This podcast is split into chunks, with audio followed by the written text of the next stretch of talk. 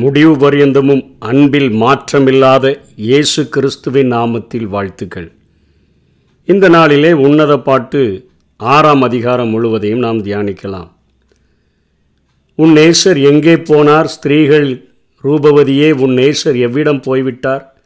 உன்னோடு கூட நாங்களும் அவரை தேடுவோம் என்று சொல்லி எருசலேம் குமாரத்திகள் தங்களை அர்ப்பணித்தவர்களாக ஸ்திரீகளுக்குள் ரூபவதியாய் இருக்கிற இவளுக்கு இத்தனை ஒரு அழகான நேசரா என்று சொல்லி நாங்களும் பின்பற்றி வருகிறோம் என்று சொல்லி இந்த அதிகாரம் தொடங்குகிறதை நாம் பார்க்கிறோம். ஆனால் அவர்களுடைய இருதயத்தில் ஒரு நல்ல ஒரு ஓன்னஸ் இருக்கிறதை நாம் பார்க்க முடிகிறது நேசருக்கும் பிரியமானவளுக்கும் இடையிலே. அவள் சொல்லுகிறாள் அழகாக தோட்டத்தில் மேயவும் லீலி புஷ்பங்களை கொய்யவும் என் நேசர் தமது தோட்டத்துக்கு கந்த வர்க்க பாத்திகளுக்கும் போனார்னு சொல்லுகிறாள். முதல்ல கண்டீர்களானால் சொல்லுங்க எங்கே இருக்கிறார்னு சொல்லுங்க. ஆனால் அவருடைய இருதயத்தில் ஒரு உணர்வு தோன்றுகிறது. அவர் தோட்டங்களை தவிர சபையை தவிர வேற எங்கேயும் அவர் போக போகிறதில்லை லீலி புஷ்பங்களை கொய்யவும் என் நேசர் தமது தோட்டத்துக்கும் கந்தவர்க்க பாத்திகளுக்கும் போனார் என்று சொல்லி அதை உறுதிப்படுத்தும் வண்ணமாக நேசர் பதிலளிக்கும் பொழுது இந்த அதிகாரத்தின் பதினோராவது வசனத்திலே பள்ளத்தாக்கிலே பழுத்த கனிகளை பார்க்கவும் திராட்சை செடிகள் துளிர்விட்டு மாதளஞ்செடிகள் பூத்ததா என்று அறியவும் வாதுமை தோட்டத்துக்கு போனேன் என்று சொல்லுகிறதை பார்க்கிறோம். இன்றைக்கும் அநேக மனவாட்டிகளுக்கு தெரியும் எப்படி இருந்தாலும் மணவாளன் இந்த டைமுக்குள்ளே எத்தனையாய் சின்ன சின்ன மன கஷ்டங்களோடு கூட கசப்புகளோடு கூட சென்றாலும் திரும்பி வந்து விடுவார் என்பதை அவர்களுடைய இருதயத்தில் ஒரு ஒருமனப்பாடு இருக்கும் என்று சொன்னால் தெளிவாக அதை அறிந்து வைத்திருப்பார்கள். அதைத்தான் இங்கே மணப்பா மணவாட்டியானவள் வெளிப்படுத்துகிறாள். அவர் தோட்டத்துக்கு போயிருக்கிறார் என்று சொல்லி. அதே போல் அவர் பதிலளிக்கும் போது சொல்லுகிறார் நான் தோட்டத்துக்கு வாதுமை தோட்டத்துக்கு போனேன் என்று சொல்லுகிறதை பார்க்கிறோம். இவள் கதவை திறக்கதே திறப்பதிலே தாமதித்த பொழுது அவர் கதவு துவாரத்தின் வழியாகவும் அந்த கதவை திறக்க முற்பட்டு முடியாமல் வெளியே சென்றுவிட்ட போதிலும் அந்த மணவாளனுடைய அன்பிலே மாற்றமில்லை என்பதை உணர்த்துவிக்கும் வண்ணமாக இந்த அதிகாரம் எழுதப்பட்டிருக்கிறதை நாம் பார்க்கிறோம். அவள் அவரை திரும்பவும் தன்னிடமாக இழுத்து கொள்ளுகிறதற்கு இருதயத்தின் ஆழத்திலிருந்து ஒரே ஒரு காரியத்தை தான் சொல்லுகிறார் மூன்றாம் வசனத்தில். நான் என் நேசருடையவள் என் நேசர் என்னுடையவர் அவர் லீலி புஷ்பங்களுக்குள்ளே மேய்கிறார். ஒரே ஒரு காரியம் இந்த உலகத்தில். என் நேசரை தவிர சிறந்த ஒரு காரியம் எனக்கு இல்லை. அவருக்கும் என்னை போல ஒரு சிறந்த ஒரு காரியம் இல்லை. எனக்கு என்னை விட்டால் அவருக்கு வேறு யாரும் இல்லை. அவரை விட்டால் எனக்கு வேறு யாரும் இல்லை. ரெண்டு பேரும் எல்லாவற்றையும் இழந்து நேசிப்பதற்கு ஆயத்தமாக இருக்கிறோம். என்கிற ஒரு காரியத்தை சொன்ன மாத்திரத்திலே அங்கே நேசருடைய அநேக அவர் சொல்லுகிற மதுரமான வார்த்தைகள் அவள் வாயிலிருந்து வெளிப்படுகிறதை நாம் பார்க்கிறோம்.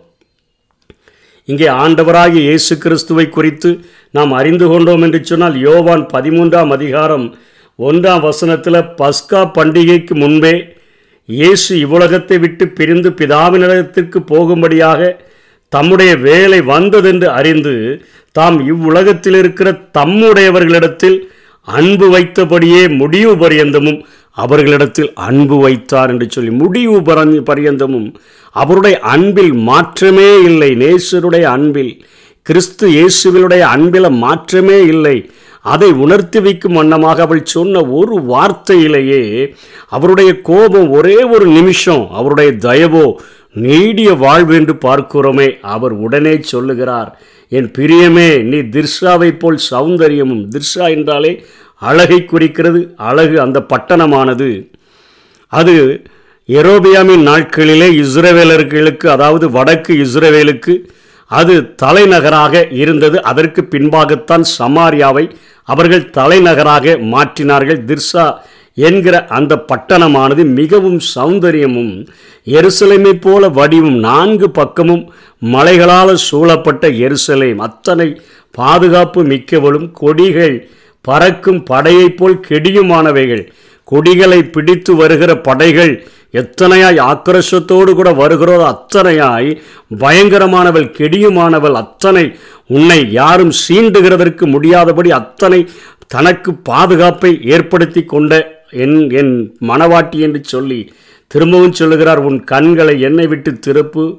அவைகள் என்னை வென்றது. அதற்கு முந்தின அதிகாரத்தில் சொன்னார் ஒரு கண் ஒன்றினாலும் உன் கழுத்தில் உள்ள ஒரு சரப்பணியினாலும் நம்மிடத்தில் இருக்கிற சின்ன சின்ன காரியங்கள் அவரை கவரக்கூடியதாக இருக்கிறபடியினாலே அதை இங்கே திரும்பவும் உணர்த்து வைக்கிறார். உன் அகல் அழக பாரம் கீழையாத் மலையிலே தலைமையும் வெள்ளாட்டு மந்தையைப் போல இருக்கிறது. அழக பாரம் என்பது அவளுடைய முடியை தலைமுடியை குறிக்கக்கூடியதாக இருக்கிறது கூந்தலை குடிக்கக்கூடியதாக இருக்கிற அத்தனை அழகாக கருகரு என்று இருக்கிறது என்று சொல்லுகிறார். பற்களை குறித்து முப்பத்தி ரெண்டு பல்லும் உனக்கு அவ்வளவு நல்ல வெள்ளையாக ப அது குளிப்பாட்டப்பட்ட ஒரு கரையேறி இருக்கக்கூடிய ஆடு ஆடுகளைப் போல இருக்குதுலாம் சொல்லிட்டு உன்னுடைய முக்காட்டின் நடுவே உன்னுடைய கன்னங்கள் வெடித்த மாதுளம்பழம். நீ எத்தனை அடக்கம் ஒடுக்கமான ஒரு ஷை டைப்பான ஒரு பெண்ணாக இருக்கிறா என்று சொல்லி அவர் சொல்லுகிறார் எருசலேமில் ராஜஸ்திரீகள் இருக்கிறார்கள் மறுமனையாட்டிகள் இருக்கிறார்கள் கண்ணியர்கள் இருக்கிறார்கள் இவர்கள் எல்லாரையும் நான் பார்த்துட்டேன். ஆனால் என் புறாவோ என் உத்தமியோ நீ ஒருத்தியே தான் ராஜ ஸ்திரீகளோடு கூட ஒன்றா ஒப்பிட முடியாது. மறுமனை ஆட்டிகளோடு கூட உன்னை ஒப்பிட முடியாது. கண்ணியர்களோடு கூட உன்னை ஒப்பிட முடியாது. அத்தனை எனக்கு உச்சிதமானவளாக உயர்ந்தவளாக நீ இருக்கிறாய். நீதான் என் புறா நீதான் என் ஒத்தமி நீ ஒருத்தியே என்று சொல்லி அவர் புகழ்கிறதை பார்க்கிறோம். தன்னை பெற்றவளுக்கு அருமையானவள் தொடர்ந்து அவளை குறித்து பேசிக்கொண்டே இருக்கிறார். சந்திரனைப் போல அழகும் சூரியனைப் போல பிரகாசமும் கெடிகள் பறக்கும் படையைப் போல கொடிகள் பறக்கும் படையைப் போல கெடியும் உள்ளவளாய் அருணோதயம் போல உதிக்கிற இவள் யார்? விடியற்காலையைப் போல வருகிற இவள் யார் என்று சொல்லி அவர் தொடர்ந்து வர்ணிக்கிறதை பார்க்கிறோம். ஒரு காரியத்தை கொஞ்சம் ஆழமாய் சொல்லுகிறார். நினையாததுக்கு முன்னே என் ஆத்துமா என்னை அம்மினதாவின் ரதங்களுக்கு ஒப்பாயிக்கிற்று என்று சொல்லுகிறார். நினையாததற்கு முன்னேனா நான் நினச்சி கூட பார்க்கல. அதுக்குள்ளே என் ஆத்துமா என் நினைவை விட ஸ்பீடாக போய் என்னை அமினதாப்பின் ரதங்களுக்கு ஒப்பாக குதிரை பூட்டப்பட்ட அந்த ரதங்கள் எத்தனை வேகமாக போகிறதோ அதற்கு ஒப்பாக என்னுடைய வேகம் நான் நினைப்பதற்குள்ளாக என்னுடைய ஆத்மாவும் என்னுடைய ஆர்வமும் உன்னை நோக்கி அவ்வளவு ஸ்பீடாக கடந்து வந்து விடுகிறது. நான் கொஞ்சம் அப்படியே தோட்டத்தில் போய் உட்காரலான்னு தான் நினச்சேன். நீ சொன்ன ஒரு வார்த்தையின் நிமித்தம் நான் என் நேசருடையவள் என் நேசர் என்னுடையவர். அவர் லீலி புஷ்பங்களுக்குள்ளே மேய்கிறார் என்று சொன்ன அந்த ஒரே ஒரு வார்த்தையின் நிமித்தம் நான் என்னுடைய நினையாததுக்கு முன்னவே என் ஆத்துவா என்னை ஆத்துமா என்னை அமினதாப்பின் ரதங்களுக்கு ஒப்பாக்கிற்று. அவ்வளோ வேகமாக ஆர்வத்தோடு கூட உன்னை பார்க்கும்படியாய் வந்துவிட்டது. திரும்பி வா திரும்பி வா சூலமித்தியே நாங்கள் உன்னை பார்க்கும்படிக்கு திரும்பி வா திரும்பி வா. சூலைமித்தியில் நீங்கள் என்னத்தை பார்க்கிறீர்கள்? அவள் இரண்டு சேனைகளின் கூட்டத்துக்கு சமானமானவள் என்று சொல்லி இந்த காரியங்களை முடிக்கிறதை நாம் பார்க்கிறோம். ஆண்டவர் இயேசு கிறிஸ்து மறித்து அடக்கம் பண்ணப்பட்டு மூன்றாம் நாளிலே அவர் உயிர் தெழுந்தார். அந்த வாரத்தின் முதல் நாளிலே அவரை அவருடைய சரீரத்துக்கு கந்தக வர்க்கமிடும்படியாக அநேக ஸ்திரீகள் சாலோமே இயேசுவின் தாயாகிய மரியால் மகதலேனியா மரியால் எல்லாரும் போகிறாங்க. ஒவ்வொரு சுவிசேஷமும் ஒவ்வொருவரை சேர்த்து அது அடையாளம் காட்டிக்கொண்டே வருகிற அந்த நேரத்தில் அங்கே நாம் யோவான் எழுதின சுவிசேஷத்தில் இருபதாம் அதிகாரம் பதினோராம் வசனத்திலிருந்து பதினேழாம் வசனம் வரையிலும் ஒரு காரியம் அங்கே நடக்கிறது. என்ன நடக்கிறது? அங்கே அவள் போய் பார்க்கிறாள். தேவதூதன் அங்கே தலைமாட்டிலே உட்கார்ந்திருக்கிறான். எல்லாரும் வந்துட்டு போயிட்டாங்க. கல் புரட்டப்பட்டிருந்தது.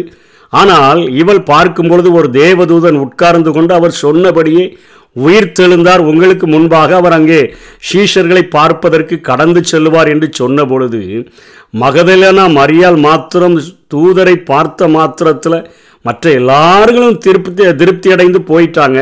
அவ மாத்திரம் நின்று கொண்டு அழுது கொண்டே இருக்கிறா. என்னுடைய நேசரை நீங்கள் எடுத்தீங்கன்னா அவரை எனக்கு திரும்ப தந்துருங்க. என்னுடைய ரபியை எனக்கு தந்துருங்க என்று சொல்லி கொண்டு பொழுது பின்னாலே ஒரு சத்தம் கேட்கிறது மரியாலே என்று சொல்லி. அந்த சத்தத்தை கேட்ட உடனே முதல்ல கேட்குறா அவரை தோட்டக்காரன்னு பார்த்து அவரை எங்கேயாவது எடுத்து வச்சுருந்தீங்கன்னா கொடுத்துருங்க நான் கொண்டு போயிடுறேன் அப்படின்னு கேட்கும் பொழுது அவர் மரியாளே என்று சொன்ன பொழுது கண்டுபிடித்து விடுகிறாள் ரபுனி. அவரை தொட முற்படும் பொழுது இயேசு தெளிவாக சொல்லுகிறார் நான் என்னுடைய பிதாவினிடத்துக்கு என்ன நான் போகலை அதனால் என்னை தொடாதே என்று சொல்லுகிறார். பிதாவினிடத்துக்கு ஏறி போய் பிதாவை சந்தித்த பின்புதான் தன்னுடைய சீஷர்களுக்கும் தன்னை நேசித்தவர்களுக்கும் தரிசனமாக வேண்டும் என்று இருந்த என் இயேசு அவள் முழு இருதயத்தோடு கூட அவரை தேடினபடியினால அவர் பாதியிலேயே ரிட்டன் வந்து அவளுக்கு தன்னுடைய தரிசனத்தை அவர் வெளிப்படுத்துகிறதை பார்க்கிறோம். நினையாததுக்கு முன்னே என் ஆத்துமா என்னை அம்மினதாபின் ரதங்களுக்கு ஒப்பாக்கிற்று என்று இங்கே நேசர் சொல்லுகிறார். அதே போலதான் பிதாவினிடத்துக்கு ஏறி போய் கொண்டிருந்தவர் அங்கே பிதாவினிடத்தில் தன்னை காண்பித்த பின்பாக மீண்டுமாய் பூலோகத்துக்கு வந்து தாம் நேசித்தவர்களுக்கு நாற்பது நாளளவும் அவர்களோடு கூட இருந்து அநேக காரியங்களை வெளிப்படுத்தும்படியாக இருந்த திட்டத்திலே இவள் அவரை அத்தனை நேசமாக தேடினபடியினால போய்கொண்டிருந்த என் ஆண்டவர் பரலோகத்துக்கு போன என் ஆண்டவர் பாதியிலே ரிட்டன் அடித்து அவளிடத்தில் வந்து அவளை திருப்திப்படுத்தும்படியாய் அலாதே என்று சொல்லுகிறதை பார்க்கிறோம். நீ போய் சொல்லு. நான் போயிட்டு நான் உங்களை பார்க்க வரேன் சாயங்காலத்தில் திரும்ப வந்து ஆண்டவர் சீஷர்களை சந்தித்ததாக அந்த சம்பவங்கள் எழுதப்பட்டிருக்கிறதை நாம் பார்க்கிறோம். ஆண்டவர் அத்தனையாக என் நேசர் அவர் என்னுடையவர் என் நேசர் என்னுடையவர் நான் என் நேசருடையவர் அது ஒரே ஒரு காரியம். இந்த உலகத்தில் உண்மை விட்டால் எங்களுக்கு வேறு யாரும் இல்லையா? அதே போல் ஆண்டவரும் சொல்லுவார் அவருடைய இருதயமும் சொல்லும் உன்னை நான் இத்தனையாய் நேசிக்கிறேன் என்று சொல்லுகிற ஒரு அருமையான ஒரு ஆண்டவரைத்தான் நாம் பார்க்கிறோம். அழகாக எரேமியா முப்பத்தி ஓராம் அதிகாரம் பதினெட்டாம் வசனத்திலிருந்து இருபதாம் வசனம் வரையிலும் அங்கே நீர் என்னை தண்டித்தீர் என்று எப்ராஹிம் சொல்லுகிறார் நான் பணியாத மாடு போல அடிக்கப்பட்டேன் என்னை திருப்பும் என்னை திருப்பும் அப்பொழுது திருப்பப்படுவேன். நீரே என் தேவனாகிய கர்த்தர். நான் திரும்பின பின்பு மனஸ்தாபப்பட்டு கொண்டிருக்கிறேன்.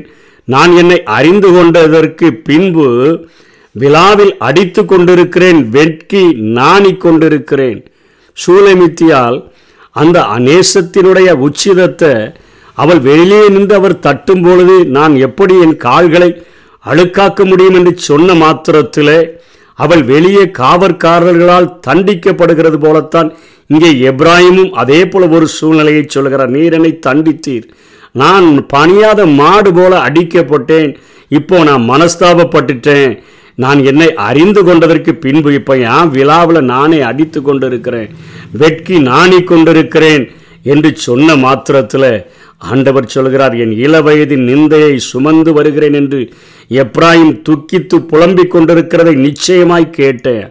அந்த புலம்பல் உடனே என் காதில் வந்து அவன் ஜெபங்கூட பண்ணலை. அவன் புலம்பின காரியம் என் காதிலே வந்து கேட்டபடியினால எப்ராஹிம் எனக்கு அருமையான குமாரன் அல்லவா? அவன் எனக்கு பிரியமான பிள்ளை அல்லவா? அவனுக்கு விரோதமாய் பேசினது முதல் அவனை நினைத்து கொண்டே இருக்கிறேன். ஆகையால் என் உள்ளம் அவனுக்காக கொதிக்கிறது அவனுக்கு உருக்கமாய் இறங்குவேன் என்று கர்த்தர் சொல்லுகிறார். அதே காரியம்தான். நினையாததுக்கு முன்னே என் ஆத்துமா என்னை அமினதாபின் ரதங்களுக்கு ஒப்பாக்கிற்று. மரியாளுக்காக எப்படி இறங்கி வந்தாரோ? எப்ராஹிமுக்காக என்னுடைய உள்ளம் அவனுக்காக கொதிக்கிறது.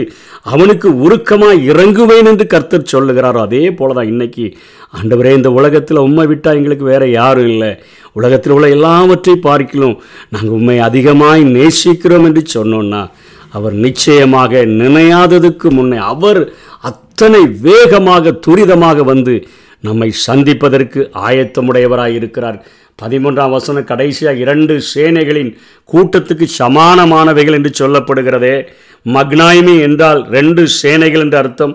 அந்த மக்னாயிம் என்ற இடத்துல கிராமிய நடனம் நடைபெறுகிற இடமாக அங்கே நடக்கிற அந்த கிராமிய நடனம் அத்தனை அழகுள்ளதாக இருக்கிறபடினால மக்கள் திரள் கூட்டமாக கூடி வருவார்கள் இருதயத்தை மகிழ்விக்கக்கூடிய அந்த அருமையான நடனத்தைப் போல உன்னுடைய அழகு இருக்கிறது என்று சொல்லி அவர் சொல்லுகிறதை பார்க்கிறோம். அவள் ரெண்டு சேனைகளின் கூட்டத்துக்கு சமமானவள் அதாவது ஒரு அவளுடைய நடை அவளுடைய காரியங்களே ஒரு நடனத்தைப் போல என்னுடைய இருதயத்தை மகிழ்விக்கக்கூடியதாக இருக்கிறது.